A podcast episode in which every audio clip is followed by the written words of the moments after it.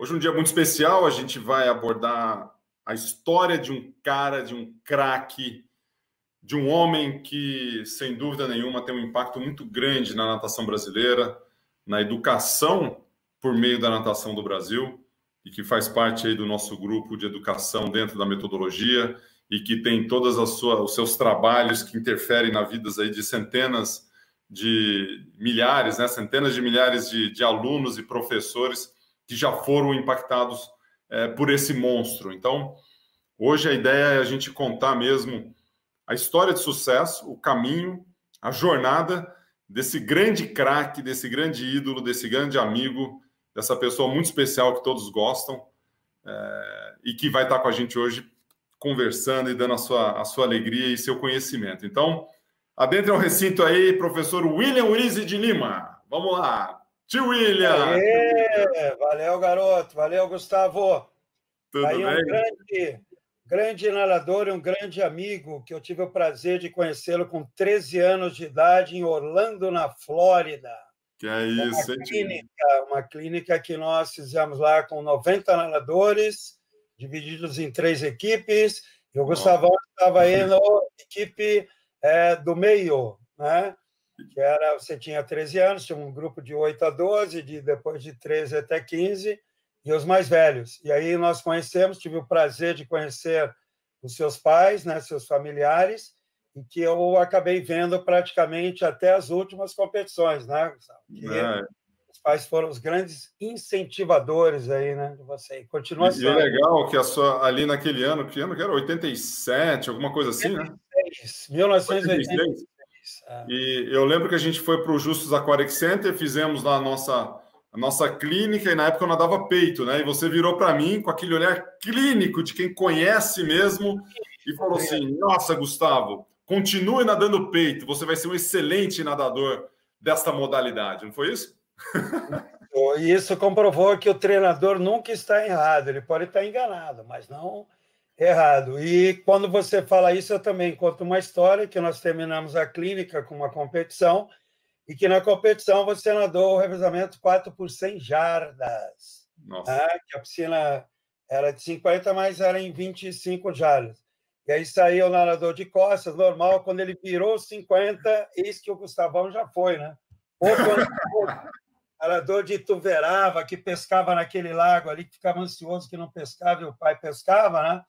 Aí você viu o nadador de costas virando e você em cima. Aí você saiu, segurou na raia e tal, o cara continuou nadando e depois você nadou. E o melhor é que nós ganhamos o revezamento. Né? É que eu já estava numa era, o William, muito, muito além né, de 86, porque o, o cara, a turma, a turma hoje em dia, nunca é difícil ver a turma batendo a mão para fazer a virada no Costas, né? Hoje você faz é. a virada olímpica, você dá a última abraçada e entra numa virada como se fosse no crawl. Você é velho, hein, cara? Pô, Aí o cara é bateu a mão, você falou, o quê? Pá! E mandei ver. Mas legal, belas histórias aí, a gente tem uma, uma jornada, uma, uma, e já essa amizade, esse conhecimento, essa parceria juntos há muitos anos. E por isso que eu me interessei. A gente já, já conhece um pouco da sua história, mas hoje o que a gente, o que eu queria fazer aqui, a gente, o Plínio ajudando aqui na nossa transmissão, está no backstage, os nossos professores. A gente fez uma reunião ontem que chamou a atenção, William, que a dona Arlete falou que o, a dona Arlete lá do escritório falou que o professor mais querido dela, o principal professor da metodologia é você. Né? E olha que eu e olha que até eu tenho CREF, eu sou professor também. Então olha a responsabilidade que você tem. Ganhou o coração da dona Arlete. Eu, eu nunca dei aula para ela, hein? Porque ela é nossa grande assessora lá de manutenção e tal. Boa, tudo. E você vai ter que dar aula, a gente vai ter que fazer é. isso. Mas o objetivo hoje aqui, tio William, é conhecer um pouco mais de você. Talvez aquelas histórias que não são tão contadas é, na, nos encontros, nas aulas, ou talvez quem tem aula tenha uma profundidade de conhecimento juntamente a você, uma, um, um, contato mais íntimo, talvez escute essas histórias. É, aqui a gente fazendo uma prévia do que a gente vai fazer, tinha alguns itens aqui até que eu não sabia, né, do que aconteceu, de informações que você trouxe. Eu queria entender essa jornada, esse caminho, porque a gente entende que o profissional de educação física, o profissional de natação, ele admira algumas pessoas, ele quer a construção de uma carreira, ele quer ensinar, aprender, fomentar o, o esporte, a educação por meio da natação. E acho que bons exemplos como você é, traz uma inspiração para essa turma. Você é um cara que inspira. E isso é muito legal. E, e aqui na nossa, antes da gente entrar na nossa, na nossa transmissão, você já é, deu aqui uma informação para mim que a primeir, o primeiro trabalho que você fez foi como treinador no Juventus, no ano de 1972, o ano que eu nasci. Só espero que você não tenha começado no dia 2 de dezembro, porque é exatamente no dia que eu nasci você, você começou o seu trabalho numa área que eu sou apaixonado, que é a natação, né? Então, é. conta um pouco dessa história lá de 72. Como é que foi o começo de tudo, tio William? Legal. É, eu gostaria de, de fazer uma parte um pouquinho antes, Gustavo, que eu acho que é, que é interessante para vocês também, né? Claro. Eu sou de uma família de seis irmãos, são duas meninas, a primeira e a última, e são quatro homens, né? E claro e evidente que nós dormíamos num quarto pequeno com dois beliches, né? Uhum. E com dois ali em cada, em cada beliche. Então, ali eu comecei a perceber o que, que era sociabilização, né? Então, eu sou um cara muito. Gosto de, de ter. Sempre fui um treinador de grandes equipes e tal, nunca fui treinador de um atleta só. Mas é, eu aprendi a nadar num riacho em Americana, né? Riacho Colombo, se não me engano, e com uma lata de azeite aqui de 20 litros na mão, quando a gente colocava a roupa e atravessava ali o riacho, né? Aquele esquema, entra, né? Como? Entra. E alguém te empurrando eu entrava. Prepara, e, vai. Prepara, vai, isso aí. aí eu comecei a me virar ali e nós mudamos para é, Mogi das Cruzes. Né? Isso eu já tinha ali uns, uns 10 anos e eu adorava futebol, Gustavo, como adoro até hoje. Tinha um, um primo que chegou, chegou a ser profissional e tudo mais, mas não assim de grande destaque, e adorava futebol. E eu queria fazer um esporte, só que no futebol era muito difícil de entrar e tudo mais. E no clube que eu era o associado, né, que meu, meu pai era associado, eu fui fazer natação. Por quê? Né? Porque o meu irmão mais velho tinha bronquite, né? ou melhor, não tinha bronquite, tinha asma, né? E uma asma congênita, é, que meu pai também era asmático. E na casa ali, na, antigamente, na casa de mais pobres, né, Gustavo, se um pegasse ali sarampo, todo mundo ficava no mesmo quarto e pegava. Então, um foi nadar, todo mundo foi nadar. E eu, é, eu continuei nadando e treinando, e, e os meus irmãos não. E hoje, meu irmão mais velho, o Rubens, ele continua nadando Masters, né? E toda vez ele me manda ali, pô, tô nadando Masters e tal, mas eu acabei não competindo com o Masters, né? E aí eu comecei a nadar. E com 16 anos, houve ali um, um, um boom é, que eu costumo denominar, denominar, Gustavo, que foi, é, vamos dizer assim, a primeira sistematização da natação no Brasil, que foram com os clubes do Rio de Janeiro.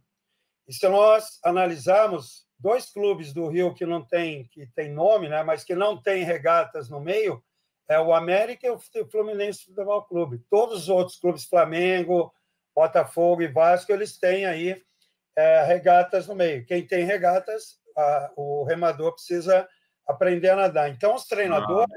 Eles começaram a ter uma ideia de empreendedorismo, que era o quê? Né? Fazer uh, contrato com o clube, que a, a, a, a aprendizagem, o formativo, eles queriam tocar. Então, eles convidavam treinadores para. É, é, desculpe, professores para trabalhar. E vão procurar os professores aonde, Gustavo? Tua mãe Dona Diva deve lembrar dessa época. Professores estavam nos colégios públicos, onde o professor ganhava muito bem. Meu pai era professor do ensino público. Tem um colégio num bairro em Mogi das Cruzes chamado César de Souza, que tem o nome né, do colégio estadual, professor doutor Rubens Mercadante de Lima, e ele era professor, depois virou diretor e tal, e assim por diante. Né? E aí, com 16 anos, meu treinador, aliás, a maioria dos clubes do estado de São Paulo, pela proximidade com o Rio de Janeiro, copiou a sistematização do Rio de Janeiro, que era o quê? Né? Eram, antigamente, Gustavo, eram aulas meio personalizadas, dois, três alunos de cada nível pedagógico, né? e em cada horário. E era só aprendizagem, não tinha é, é, só para crianças ali, ou até 16, 17 anos, não tinha adultos nadando. E era aprendizagem, aperfeiçoamento e o competitivo. Ô, tá? tio William, e, era, e o aprendizado era assim. É, Prancha de pneu, pneu de, pneu de caminhão dentro da piscina, uma vara de pescar, prancha de madeira, né? Prancha de madeira que na primeira aula tinha uma densidade, na última afundava. Né? Tinha que colocar no sol depois para dar uma secada, né? Daquela secada básica ali. Não precisa nem falar que a água era fria, né? É, a água, fria, a água sempre é fria. Mas e aí? Aí, aí foi, onde você se, foi onde você se envolveu com a natação? O que aconteceu né, é, nesse envolvimento? O que aconteceu? A maioria dos treinadores dos clubes de São Paulo começaram a fazer esse trabalho. E qual, é, quais foram os dois objetivos dos treinadores cariocas? Primeiro, aumentar o número de nadadores. Uhum. Tanto é isso que eu estou falando, Gustavo, foi nos anos 60. Anos 70, os clubes do Rio de Janeiro perderam dois campeonatos brasileiros. Na época ali era considerado Troféu Brasil. O de 74, que perdeu ali é, para, o, para o Pinheiros, que eu era o assistente, e o de 79, que é o Eurotec principal e que foi em Mogi. Em 74 foi no Minas Tênis Clube, e em 79 foi é, em Mogi. Então, dois. Era Flamengo. Era Flamengo que ganhava, né? Fogo, Flamengo e Fluminense. O Fluminense era o mais top, entendeu? Bom, então o que aconteceu? Gustavo, durante os anos 70, no estado de São Paulo, mais de 200 clubes federados, meu amigo, por essa sistematização, né? De, e fomentou. E aonde os treinadores foram buscar esses treinadores? Onde é que meu treinador, Fernando Sorage, de Mogi das Cruzes, foi buscar o, o professor? No colégio público? Não. Né?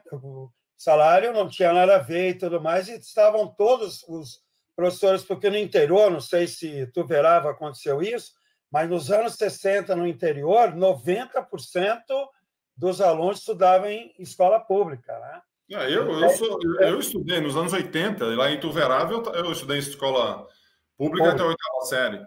É. E o que acontecia ali nos anos 60 e 70 no interior, não estou comentando São Paulo, a ideia do colégio particular no interior eram para aqueles alunos que não tinham condições de fazer admissão e entrar no colégio público. Então, era um quebra-galho ali. Né? Então, não estou falando da cidade de São Paulo, estou falando da realidade né, do interior. Bom, aí o que acabou acontecendo? Com 16 anos, estava lá, né, todo treinando, dois períodos, dando, é, fazendo office boy na fábrica de carroceria do meu tio, né? E aí chega o meu treinador com essa ideia né, revolucionária do Rio de Janeiro e falou: Olha, William, você não quer dar aula de natação? Eu falei: Cara, eu nunca dei aula de natação. Eu estou aqui, gosto de nadar. E, e sempre fui o Gustavo um nadador médio. Eu sempre fui aquele nadador é, papagaio de pirata. Então, meus melhores amigos eram campeões sul-americanos, cidade do interior, Mogi, Tuverava, tudo a ver. Tinha um carro de esperando a galera ali para fazer o desfile, né? E aonde eu estava, do lado dos meus amigos campeões, né? E no dia seguinte, é, onde eu estava? Em pizzaria, hamburgueria, né? Todos esses lugares comendo de graça. Eu, papagaio de pirata dos meus amigos. Mandando né? ver. Mandando ver, claro. Como você tinha os teus amigos que nadavam ali zero à esquerda, que eram também estava sempre perto do Gustavão, né? Bom, Aí o que aconteceu? Com 16 anos, o Fernando me convidou. Eu falei, caramba, ele falou, e aí, quando é que eu começo? Ele me falou isso numa quarta de manhã. Você começa na quinta de manhã. Legal, com que grupo? De aperfeiçoamento. Quantas crianças? 30. Numa piscina fria. Vamos embora, com 6, 7, 8 anos até 10. Piscina fria, piscina funda, vamos lá. Aí eu cheguei à noite, né, no jantar ali, família do interior, na época a gente sempre jantava junto. Como eu sou família de italiano, né, Urizi, então tinha sopa, né, na janta. Aí eu falei, papai, seguinte, eu vou começar a dar aula amanhã de manhã. O que, que eu faço? eu, considerei. Parou de tomar sopa e seu pai falou: uma boa estratégia seria. Engolida, né? E falou assim: por dentro, meu pai era um sábio, né? E por dentro, ele deve ter comentado: pô, um pentelho desse vai dar aula de natação, cara. Eu estudei, eu fiz tantos cursos, né? Fiz aí especialização e tal, para dar aula e você. Mas qual foi a dica de ouro que ele deu? Por dentro, né? É. Agora, por fora, ele falou: olha, é o seguinte, eu nadei, gosto de nadar, mas eu não entendo dessa bagaça, não. Claro que ele não falou bagaça, né? Porque nos anos 60 a gíria era outra, né? A gíria era tremendão, puta, que legal, né? Que bacana, né? Bom, e aí o que, que ele me falou? Olha, eu vou te dar uma dica, olha bem para mim. E eu olhando, tremendo. Procure sempre motivar os seus alunos Pô. Se você motiva os seus alunos, você nunca deixará de ter emprego. E é isso que eu comecei a fazer. Né? Aí comecei a dar aula. Beleza, tranquilo e tal. Ah, aí eu vou, bom, vou escolher a faculdade, né? Então, vou escolher a faculdade, escolhi a faculdade de Educação Física. E, na época, a Educação Física, ela tinha USP em São Paulo, tinha a Federal de São Carlos e tinha uma é, duas é, faculdades particulares no estado, que era a FEPES, de Educação Física de Santos, e a FEFISA de Santo André. E como eu morava em Mogi das Cruzes, tinha um ônibus que saía de Mogi direto para a faculdade. Demorava duas horas e 45 minutos na ida e duas e 45 na volta, né?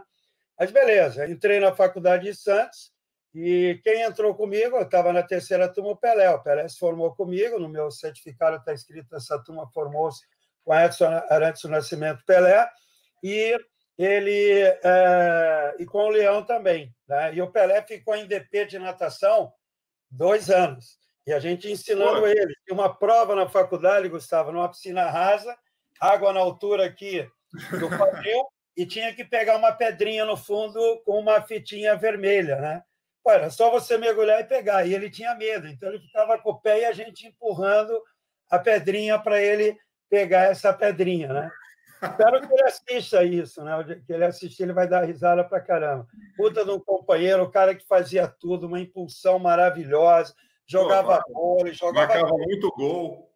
É, marcava muito gol, né? Mas Bom, e aí? E aí que acabou acontecendo? Vou fazer faculdade de educação física.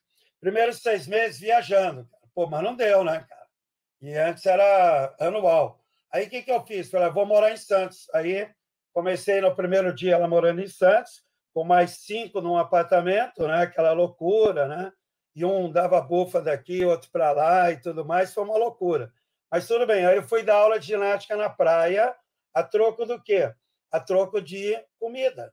Tá? Então eu almoçava na casa das senhoras, que eu dava aula, eu tinha oito, dez senhoras lá na praia, dava aula, e eu escalonava, olha, vocês não vão pagar nada para mim, mas eu preciso, eu preciso comer. E, além disso, eles me davam dinheiro que me ajudava a pagar a faculdade. E, à noite, Gustavo, eu dava aula terça e quinta de matemática particular, e minha pior matéria era matemática, cara. Mas William, William, essa história toda aqui, que você está rolando aqui há um tempão, isso porque é. eu te perguntei se você começou a trabalhar no ano que eu nasci. Isso. Mas só, só para dar um clima. Depois eu acelero aí, porque se eu não falar isso, cara, tem gente que vai falar, pô, William, revelação aqui, Pelé entrou na história.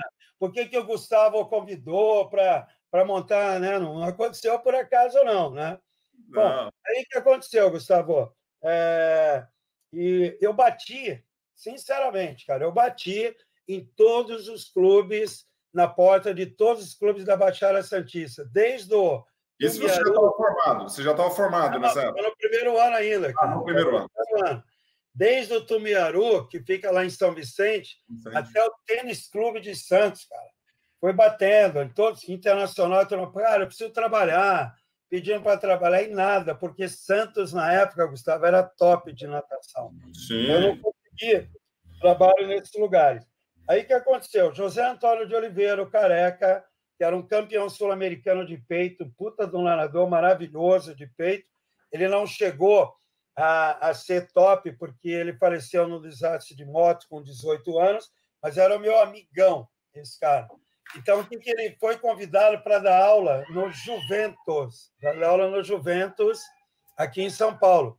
E eu estava em Santos ainda, né? Eu estava terminando as minhas provas, foi início de dezembro, e falou, William, me convidaram, você está afim de dar aula de natação no Juventus, lá em São Paulo, vai ganhar X e tal. Eu falei, quando começa? Dia 15 de dezembro. Qual é o contrato? Três meses. Falei, legal, então do dia 15 de, de dezembro até o dia 15 de março, eu vou ganhar uma grana e vou pagar a faculdade e volto para Santos depois. Legal, né? Bom, aí que acabou acontecendo, Gustavo? Olha que interessante. Eu dava aula das 8 ao meio-dia, das 8 às, às 9, 9 às 10, de aprendizagem.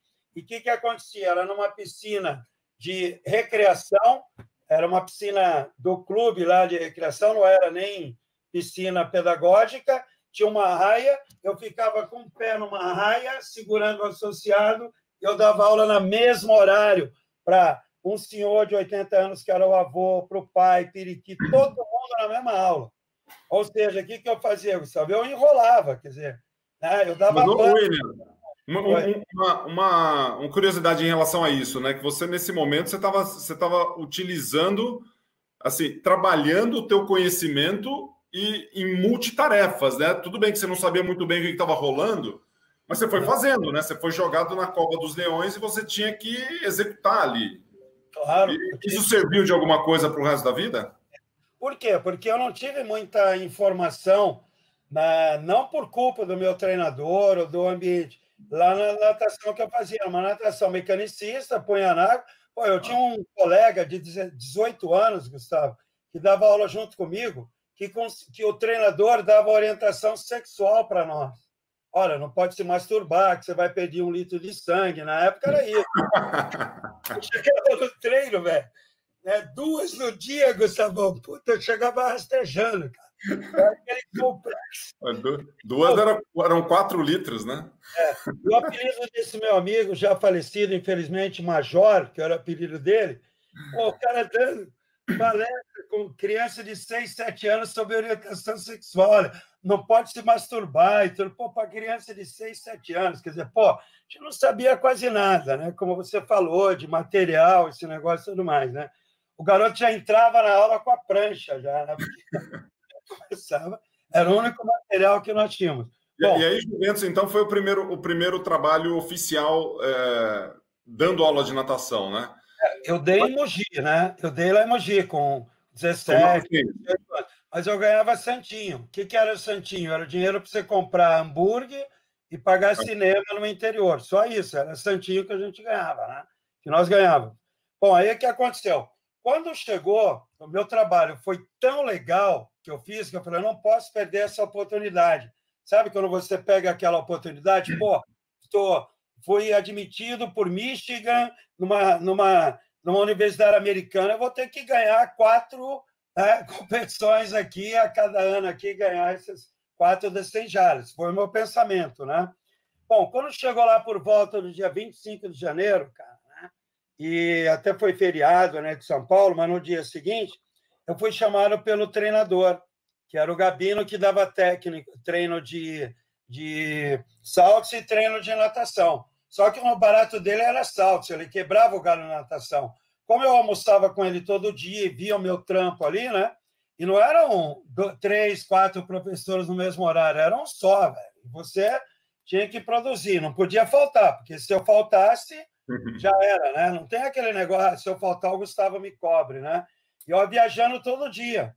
São Paulo, Mogi, de subúrbio. Na época não era esse trem oh. maravilhoso Ô, é, só pegando um gancho entre essas viagens de idas e vindas, é porque a turma acha que, que a vida é fácil e a, a, a jornada de um campeão, que você aqui é o nosso campeão sendo entrevistado, é, fala um pouco desse sacrifício, porque você acorda de manhã, tem que ir para um lugar, volta para outro. Muitos dos profissionais hoje de natação, eles se relacionam com isso, né? Porque a vida não é fácil de quem está começando. E você está dando o exemplo específico do seu começo, de como você se dedicou para iniciar nessa carreira, né? Fala um pouco disso, de, de, desse então, momento que, da sua entrega. O que, que aconteceu, né, Gustavo? É, eu tinha que aparecer. De alguma forma, eu tinha que aparecer no cenário, né? Então, o que, que eu fazia? Eu saía de... É, eu ia dormir mais ou menos uma e meia, porque eu chegava do meu trabalho umas dez e meia, aí jantava, dormia, porque o meu pai ele chegava de São Paulo também de trem, que ele dava aula no Colégio Marina Cinto, ali na Avenida da Consolação. Terça e quinta ele dava aula à noite. E eu acordava, tipo, uma meio de meia, uh, meia-noite e meia, 15 para uma, para ir até a estação de trem para acompanhá-lo, entendeu? Não que era perigoso, mas era o momento que eu tinha para conversar com ele, para trocar ideias. Pô, meu pai era um puta de um professor maravilhoso, um sábio. Então era o único momento que eu tinha para conversar, né? Bom, e aí o que acontecia? Eu acordava às quatro e meia da manhã, pegava um trem assim, chegava na praça no, na Roosevelt, ali onde chegavam os trens de Mogi, né?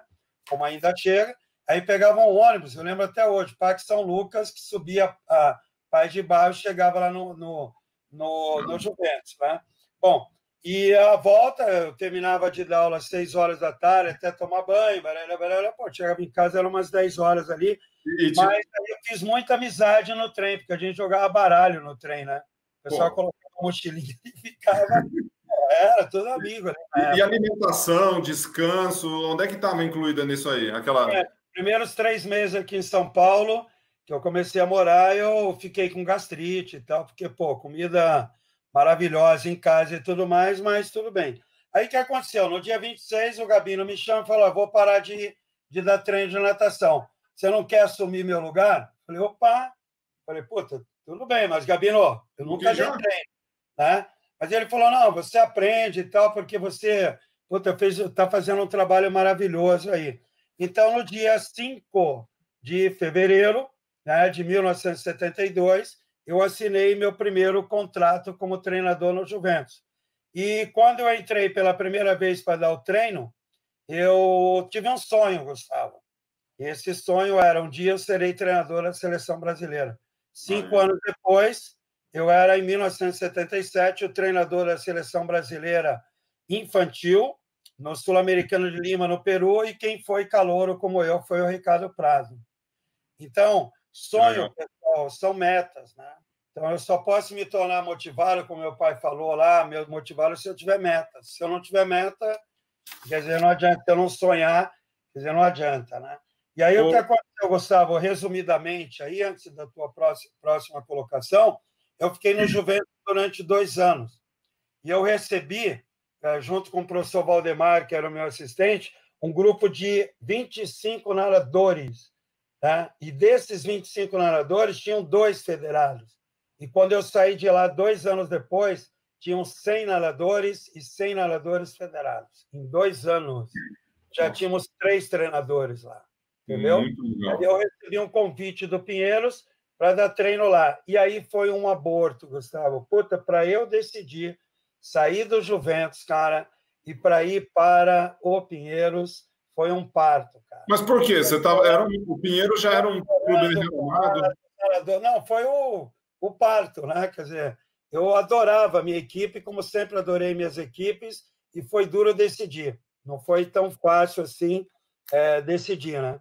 E aí dois nadadores vieram comigo na época e tal.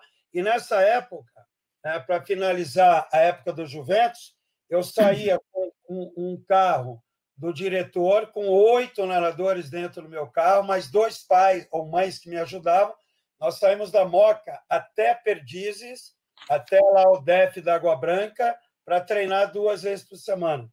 E sem água aquecida, só com esses dois treinos, eu consegui aí, na época, tinha contagem de ser terceiro lugar no campeonato estadual de petis. Né?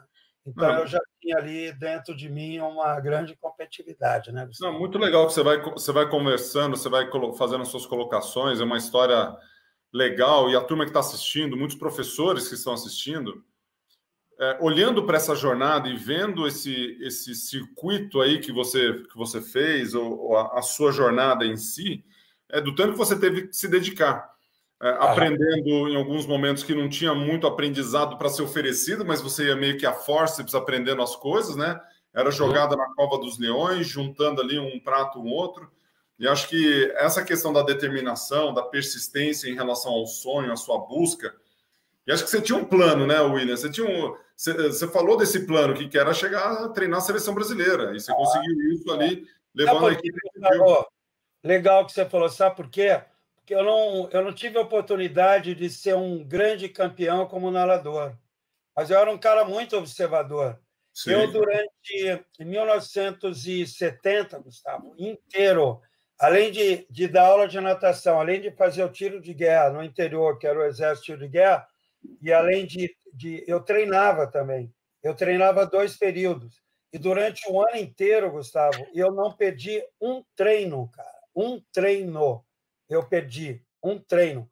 Como eu nadava em água fria, eu tinha um sistema imunológico maravilhoso, maravilhoso. Me alimentava bem. E eu acho que eu tive, nos meus 69 anos, três vezes febre só na minha vida. Isso graças à natação. Não que a pessoa deva nadar em água fria, porque o contraste é muito legal. Você sai do calor de uma piscina e depois se agasalha, aquele, aquele, aquela transição de vestiário, isso aí dá uma imunidade para a pessoa impressionante. Né? Pô, pensei que estava frio só, tio William, que eu ficava congelado. Eu treinava lá nos Estados Unidos, eu ficava louco. Foi 10 dias sem tomar banho, cara. Porque no clube tinha chuveiro frio, não tinha chuveiro. Não, peraí, tio William. Ó, turma que está assistindo, não faça isso em casa. Pode tomar banho, fique à vontade. Nem é. tudo que está falando aqui é para fazer, né, tio William? Aí o que acontecia? Sabe aquele papo, em casa eu tomo banho? Ah. Cara, eu tinha um cabelo aqui, cara. Eu era revoltado, não sei porquê. Eu imitava Beatles e Rolling Stones e era vocalista de uma banda de rock na época ali e cantava Beatles, Rolling Stones e tudo mais, né? E até eu brinco com meus alunos, né? Na piscina eu falo, knock, knock, knock, and the heavens door, né? mais, mais para você aí, né? Bom, aí que acabou acontecendo, o, o Gustavo? Eu tinha dois livros na época, né? Então, nos anos 60, publicado pelos Estados Unidos em inglês, em 1964, se não me engano, As Ciências da Natação, com grande, grande cálcio. Né? E, e uns quatro anos depois, um grande treinador australiano chamado Form Scaline, ele escreveu um livro sobre periodização. E na época tinha uma grande periodização que era anual, cara. Era o que eu fazia na época. Eu treinava para uma grande competição tá? É, no final do ano. E o Forbes Scaline, e isso e não tinha chegado ainda para o meu treinador, chegou aqui no Brasil depois dos anos 70, ele preconizava já períodos de, de dois picos, né? dois tops durante o ano, que seria o período de inverno, período de verão. Né?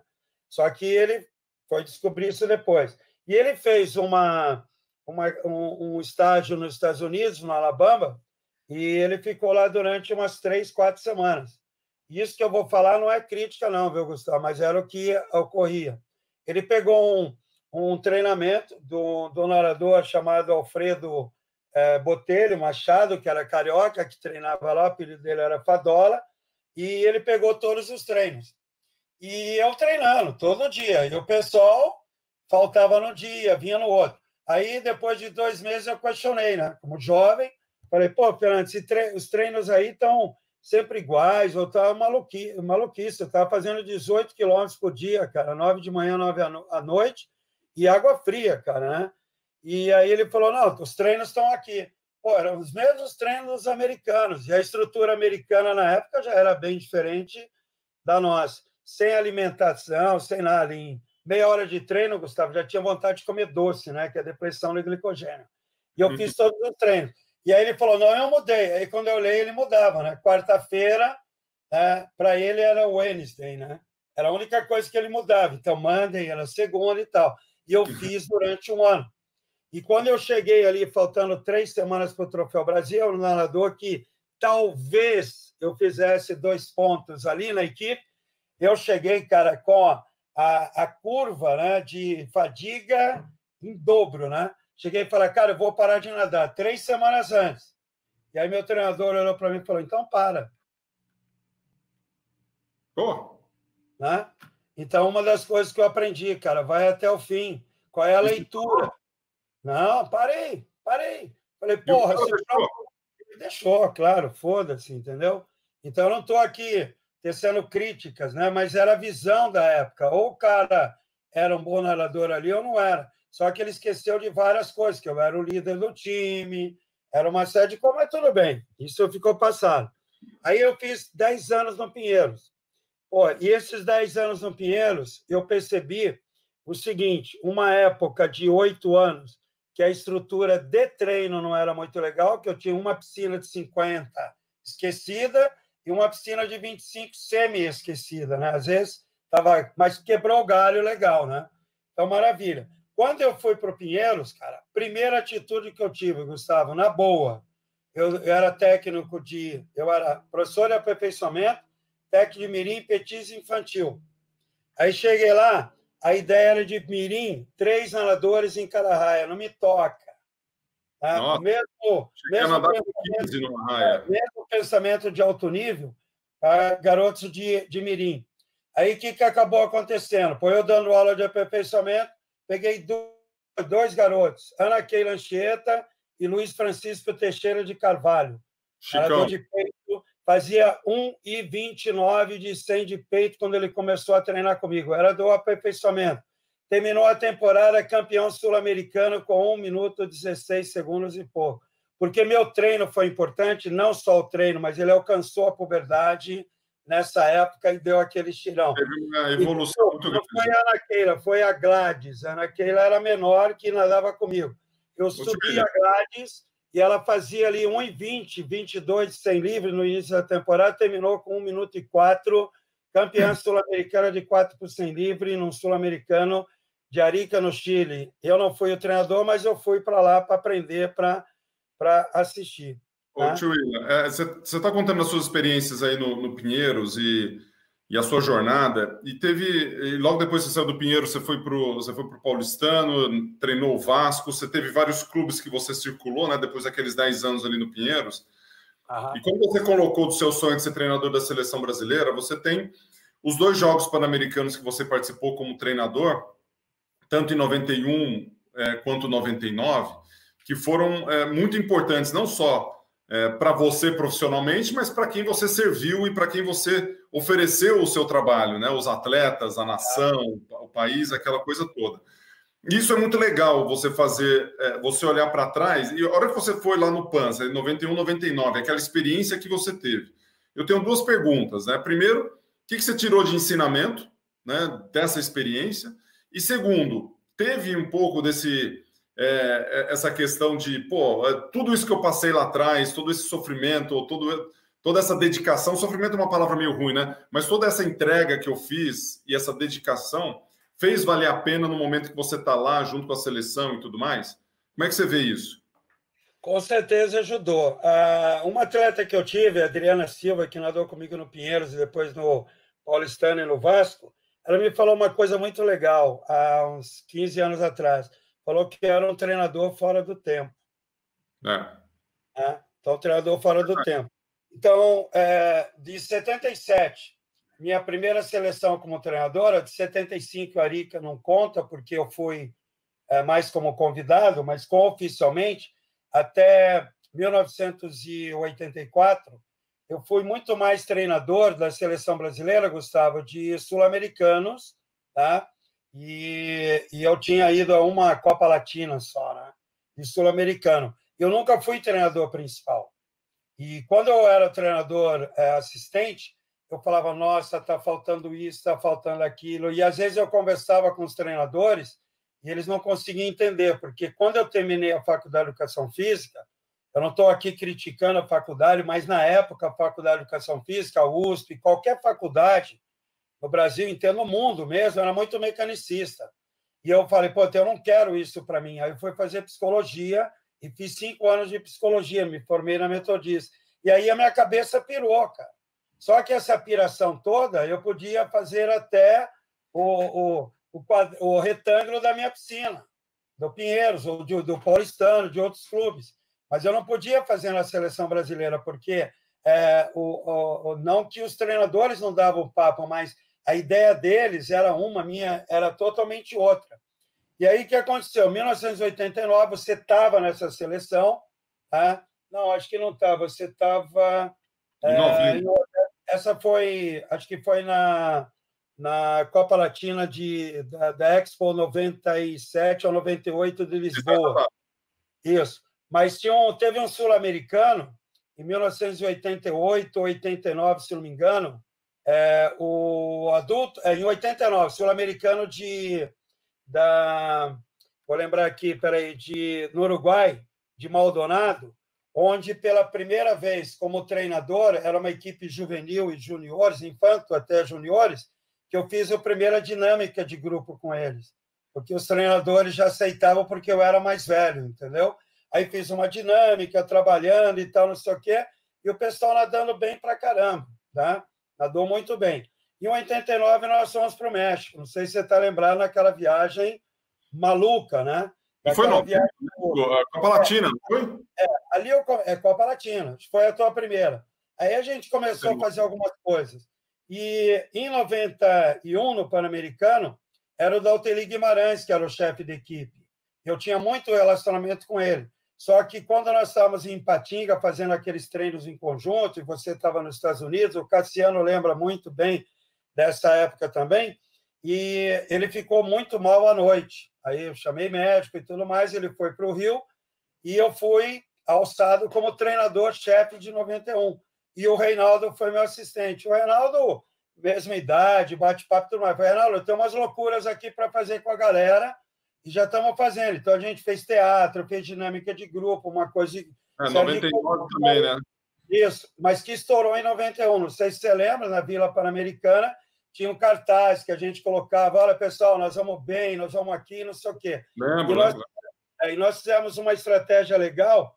No, no último dia de treino na piscina, que foi o único dia que nós treinamos lá, que eu combinei com o Reinaldo: Reinaldo, o começo do treino é meu e o final é meu mesmo que os nadadores terminassem o treino ali, é, deixa comigo. Então, tinha alguns que estavam é, fazendo virada, saída, não sei o que, beleza. Por que, que eu fiz isso, o, Gustavo? Foi um insight que eu tive, porque eu, dentro do, do treinamento, as duas equipes grandes não treinam no mesmo período. Então, a nossa tinha 25 nadadores, americanos, acho que com uns 34.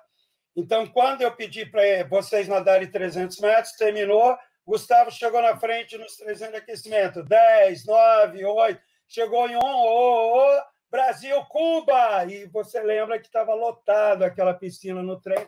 Ah, todo mundo aplaudindo. Eu falei, olha, estou arrepiado agora, Gustavão. Também. Deixa comigo, Reinaldão. Aí eu vi os ônibus dos americanos chegando, estavam chegando e entrando na piscina. E nós gritando ali, né? Ô, oh, Brasil, Cuba! E os americanos olhando e o público aplaudindo. O que, que eu quis ali, Gustavo? Para que vocês, principalmente as meninas que estavam lá, Fabiola, dentre elas, olhassem para os americanos falando, né? What's porra is that? Né? O que está acontecendo? Quebrou, cara, quebrou a parte psicológica, porque americano você treina lá é foda, cara. Não, muito... é foda. Eles chegam com tudo, eles chegam arrepiando. E em 99, então, você fez parte aquela porra, aquele revezamento de senador que você pegou atrás, virou junto e você ganhou, cara. Né? O primeiro revezamento que os americanos.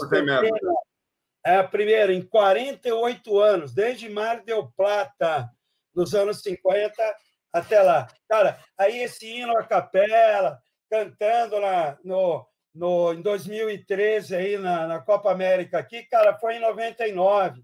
Vocês ali e a galera cantando para todo mundo. Então, eu concordo plenamente. Legal. O que, o que acontece, às vezes, em palestras de autoajuda, palestra desses grandes palestrantes, é o seguinte, pessoal: não é sorte, cara. Não é sorte, é aproveitar o momento. Então, eu aproveitei, galera. Aproveitei, Gustavo. Ó, aproveitei a chance que me deram no Modiano, a chance que me deram lá para dar aula para as senhoras, a chance do Juventus, né?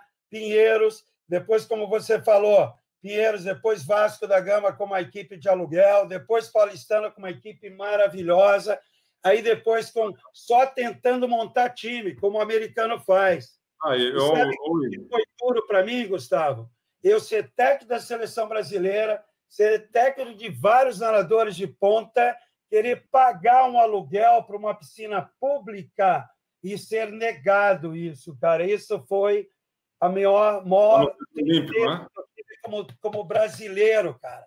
E chegarem para mim, Gustavo, na secretaria e falar assim: está lotada a piscina do Ibirapuera. E eu chegar no dia seguinte, no mesmo horário que eu queria, tinham três nadando numa piscina de 50 com 10 raias, três nadando. Então, na planilha é uma coisa, na prática é outra. Né? É, uma coisa então, louca. É que eu senti. Né? Ó, e se eu é... puder que dar um recado aqui, Gustavão, é o seguinte, pessoal, se preparem, preparem para o momento, cara. Eu tinha, cara, eu fazia corrida em volta da piscina porque eu sabia que o aeróbico ia melhorar. Eu sou de uma época, pessoal, que o anaeróbico era bloquear a respiração, era nadar bloqueando. Quanto mais bloquear, melhor. Eu sou dessa época, cara. Eu queria saber que Destrozol, época, né? Do destrozol. treinador, Gustavo, que lactato se tirava através de uma punção aqui, tirava células para colocar com reagente. Olha a dor que os nadadores eles sentiam, né?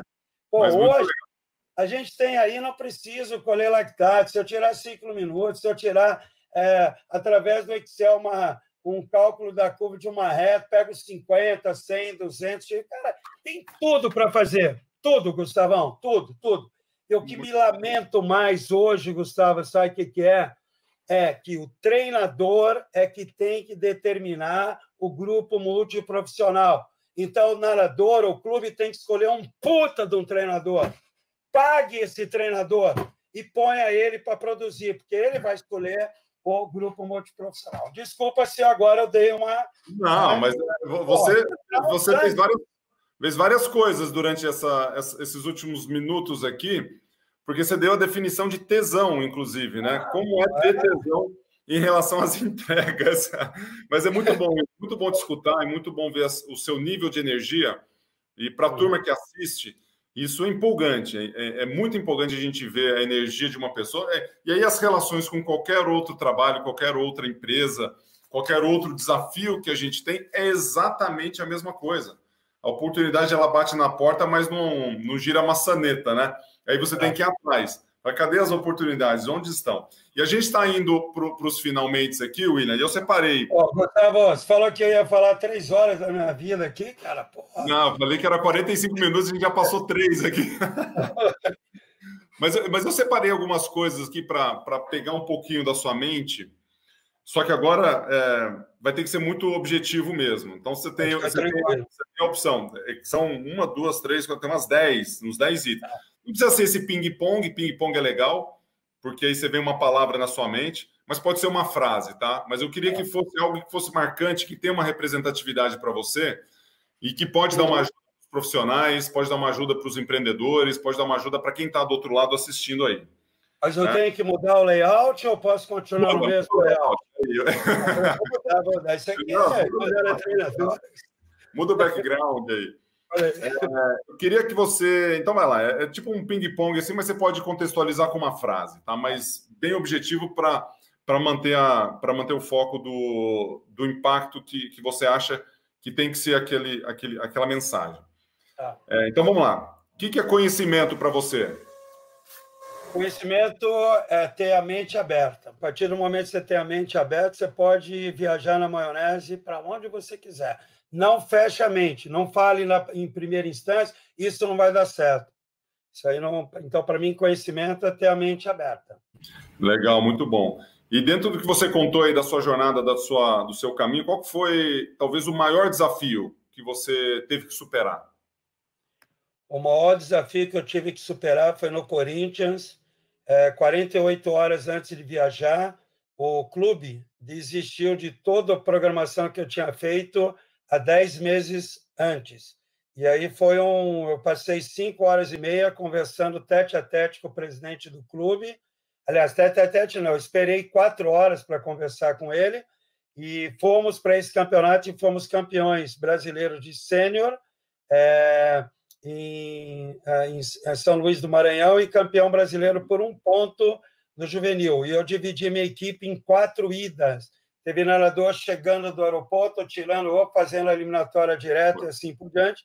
Eu ganhei a prova no último revezamento em quinto lugar, e se nós ganhássemos em quinto, nós pegávamos ali primeiro lugar no juvenil com ponto. Isso foi o maior.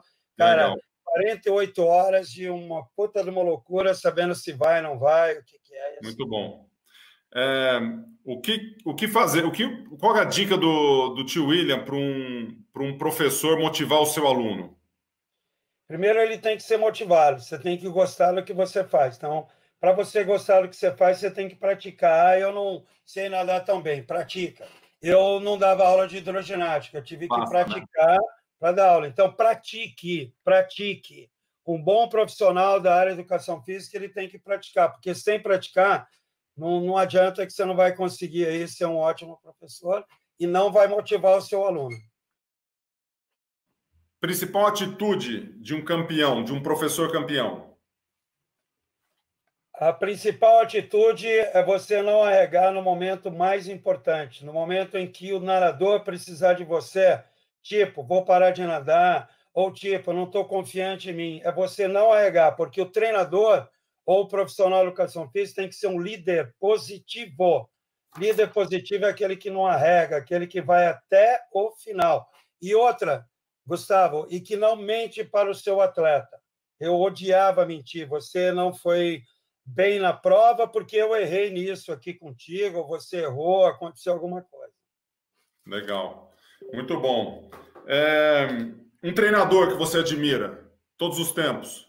De todos os tempos, Roberto de Carvalho Pavel, um treinador é, brasileiro e que, para mim, foi muito mal aproveitado.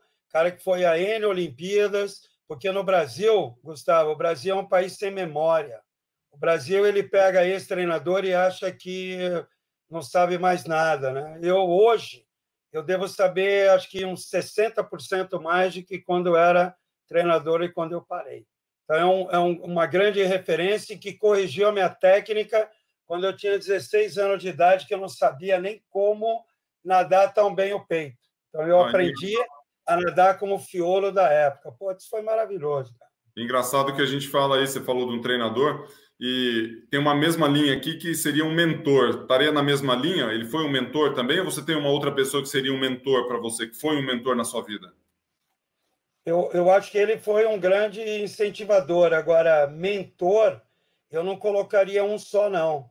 Eu colocaria vários treinadores que eu trabalhei é, durante a seleção brasileira. Um deles, um cara muito. É, ele tinha uma parte muito subjetiva e outra científica, mas um cara que era um puta de um ser humano, que era o Dalteli Guimarães, que é um cara que, sabe, eu vivi os últimos momentos dele ali, realmente seria um, um mentor assim, tipo, eu vou copiar esse cara, eu vou fazer igual, né? Infelizmente, como treinador, eu peguei muito pouco a era do Pavel, né? Mas muito uhum. mais como professor e assim por diante. Beleza. Tem mais três aqui para você. Melhor Boa. prova olímpica de todos os tempos para o tio William. A melhor prova olímpica que eu assisti de todos os tempos, cara. Aberto. Uma saia justa legal pra caramba, mas eu acho que foi a tua prova no, em Barcelona, em 1992, Nossa. Pela, pelo, por tudo que aconteceu ali, por aquela loucura. Eu lembro que eu estava na minha academia e eu agradeço você, Gustavo, por essa medalha de prata, né? porque desde 84 eu não havia aberto minha academia ainda, mas eu abri em 88, e que depois que você pegou essa medalha, eu aumentei o meu rendimento durante os três meses 30% mais. Né? Mas foi uma prova, prova, muito legal, cara, porque eu, vou, eu vi, você vê você ao lado do Popov, ao lado principalmente ali do Matt Biondi, cara, que era o, o deus da época, e de repente um cara meio magrela, que naquela época você não era assim, né? Tá, tá explicado porque você contratou, é. então, para dar uma palestra Isso. depois lá, né? é, pô, ganhou mil reais. Mil reais na época, cara. Não, é, mil reais que era mil dólares, né? Porque era é, igual, um para um. Isso aí, um para um. Mas é. sabe por quê, Gustavo? Porque eu assisti essa prova na Band, no estúdio da Band, que eu fui comentarista da Band, e que eu acordava às duas horas da manhã, horário local, para comprar jornais nas bancas, quando abriam, que eu combinava lá, e colocava na mesa. Eu sabia mais coisas que o Álvaro José que estava lá, entendeu? E eu gritando sozinho, levantei gritando, né? Pô, segundo, puta medalha de prata. Quando você bateu a mão, foi visível, cara, né? E eu gritando ali no ar, né? Pô, isso aqui e tal. Até o Alvinho comentou: não, vamos esperar o resultado. Aí, quando falou aquele deu o primeiro, que não deu, o resultado assim por diante. Então, aquela prova me emocionou muito e foi o início de uma era maravilhosa, porque foi um início de uma era não só de um nadador, né? ou não só de quatro de revezamento, mas de repente foi uma, uma era ali onde apareceram dois, né? você e o, e o Xuxa ali na batalha e tal. Então, ah, muito legal. Mais duas para encerrar aqui. Um momento, um, um momento. Qual que é aquele momento? Seu momento. Um momento. O meu momento? Cara, o meu momento foi no nascimento aí da, da minha primeira filha. Esse foi top, cara. Eu tremia que nem vara verde, cara, né? mas foi o grande momento. Que legal. Para encerrar. Ter, e ter filhos, né? É, é e, o, e um sonho? Você é um sonhador, né? Você está sempre com a cabeça em movimento aí. Qual seria o Olha, sonho do time? É, um sonho que eu tenho é de ter uma. São dois, né? na verdade, vou dividir em dois. Em termos de metodologia da natação, de fazer com que é, nós, professores brasileiros, e inclusive da metodologia Gustavo Borges, que a gente mostre para o mundo, tá? em termos científicos, que nós temos a melhor fundamentação da natação formativa do mundo. Esse é o primeiro sonho. E o segundo sonho, que é uma Confederação Brasileira de Esportes Aquáticos, entenda que uma seleção olímpica tem que ter chefe de equipe, head coach. Os americanos, dois meses, duas semanas antes da Olimpíada de 2016, já tinham um head coach aí feminino, masculino, e não importa se esse head coach ele é treinador atual dos melhores nadadores, ele precisa ser um CEO, ele precisa ser um gerente. Se nós tivéssemos um head coach no período olímpico, 2012 a 2016, o Cielo não estaria fora da Olimpíada de 2016 e aquela medalha do Anthony Irving seria desse grande nadador, que é o Cielo. Então, faltou para ele um head coach.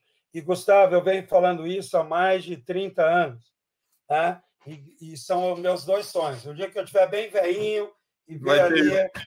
Já pensou? Vou ligar Maravilha. lá para Tio William, Tio William, obrigado demais de tudo aquilo que você falou aqui, muito inspirador. E eu anotei quatro coisas aqui que são a, tudo você que falou, né? Só para dar de volta aqui para a turma para fazer nossos encerramentos e para a gente terminar nossa transmissão. Primeiro, palavras de tio William: motive seus alunos. Segundo, estude. Falou muito de conhecimento. Terceiro, não arregue. E quarto, não minta. Cara, se pegar esses quatro aqui, estudar bastante, motivou os alunos, não arregou, né? E não arregar serve para tudo. Dê uma boa aula, não arregue. Vá para cima, não arregue. Confie na tua turma, não arregue. O não arregue, ele abre um leque gigantesco. E não mentir, cara. Seja honesto com você mesmo. Você falou no sentido de relação, mas não, não minta para você mesmo. Não minta para outra pessoa. Faça o bem, foco, e encare seus desafios aí construa uma carreira fantástica como você construiu, tio William. Muito obrigado. Posso lançar mais um só para finalizar rapidinho? É, só um complemento aí. Só um complemento. Pessoal, não esqueçam. Pode ser que fisiologicamente e tecnicamente, Gustavo, o esporte ele seja individual. Então, seja um profissional trocando informações. Troque informações. Não acreditem nesse papo de que não, eu não vou ensinar o meu segredo. Quem tem segredo não sabe e tem medo de. Então, conviva, né? converse mais com seus colegas, isso é muito importante. Inclusive, segredo é uma coisa que a gente não tem. A turma que os professores podem entrar nos nossos canais, um monte de lives, um monte de webinar, um monte de aulas, o Quarteto Fantástico que está aí na, já fazendo o nome por si só, o pau. Então vocês são demais. Tio William, obrigado aí pela história. Cara, valeu. E vamos em frente. Um abraço. Que ai! Valeu. Um abraço. Dona Tereza, um grande abraço aí. Valeu. Aí, galera. Fala isso.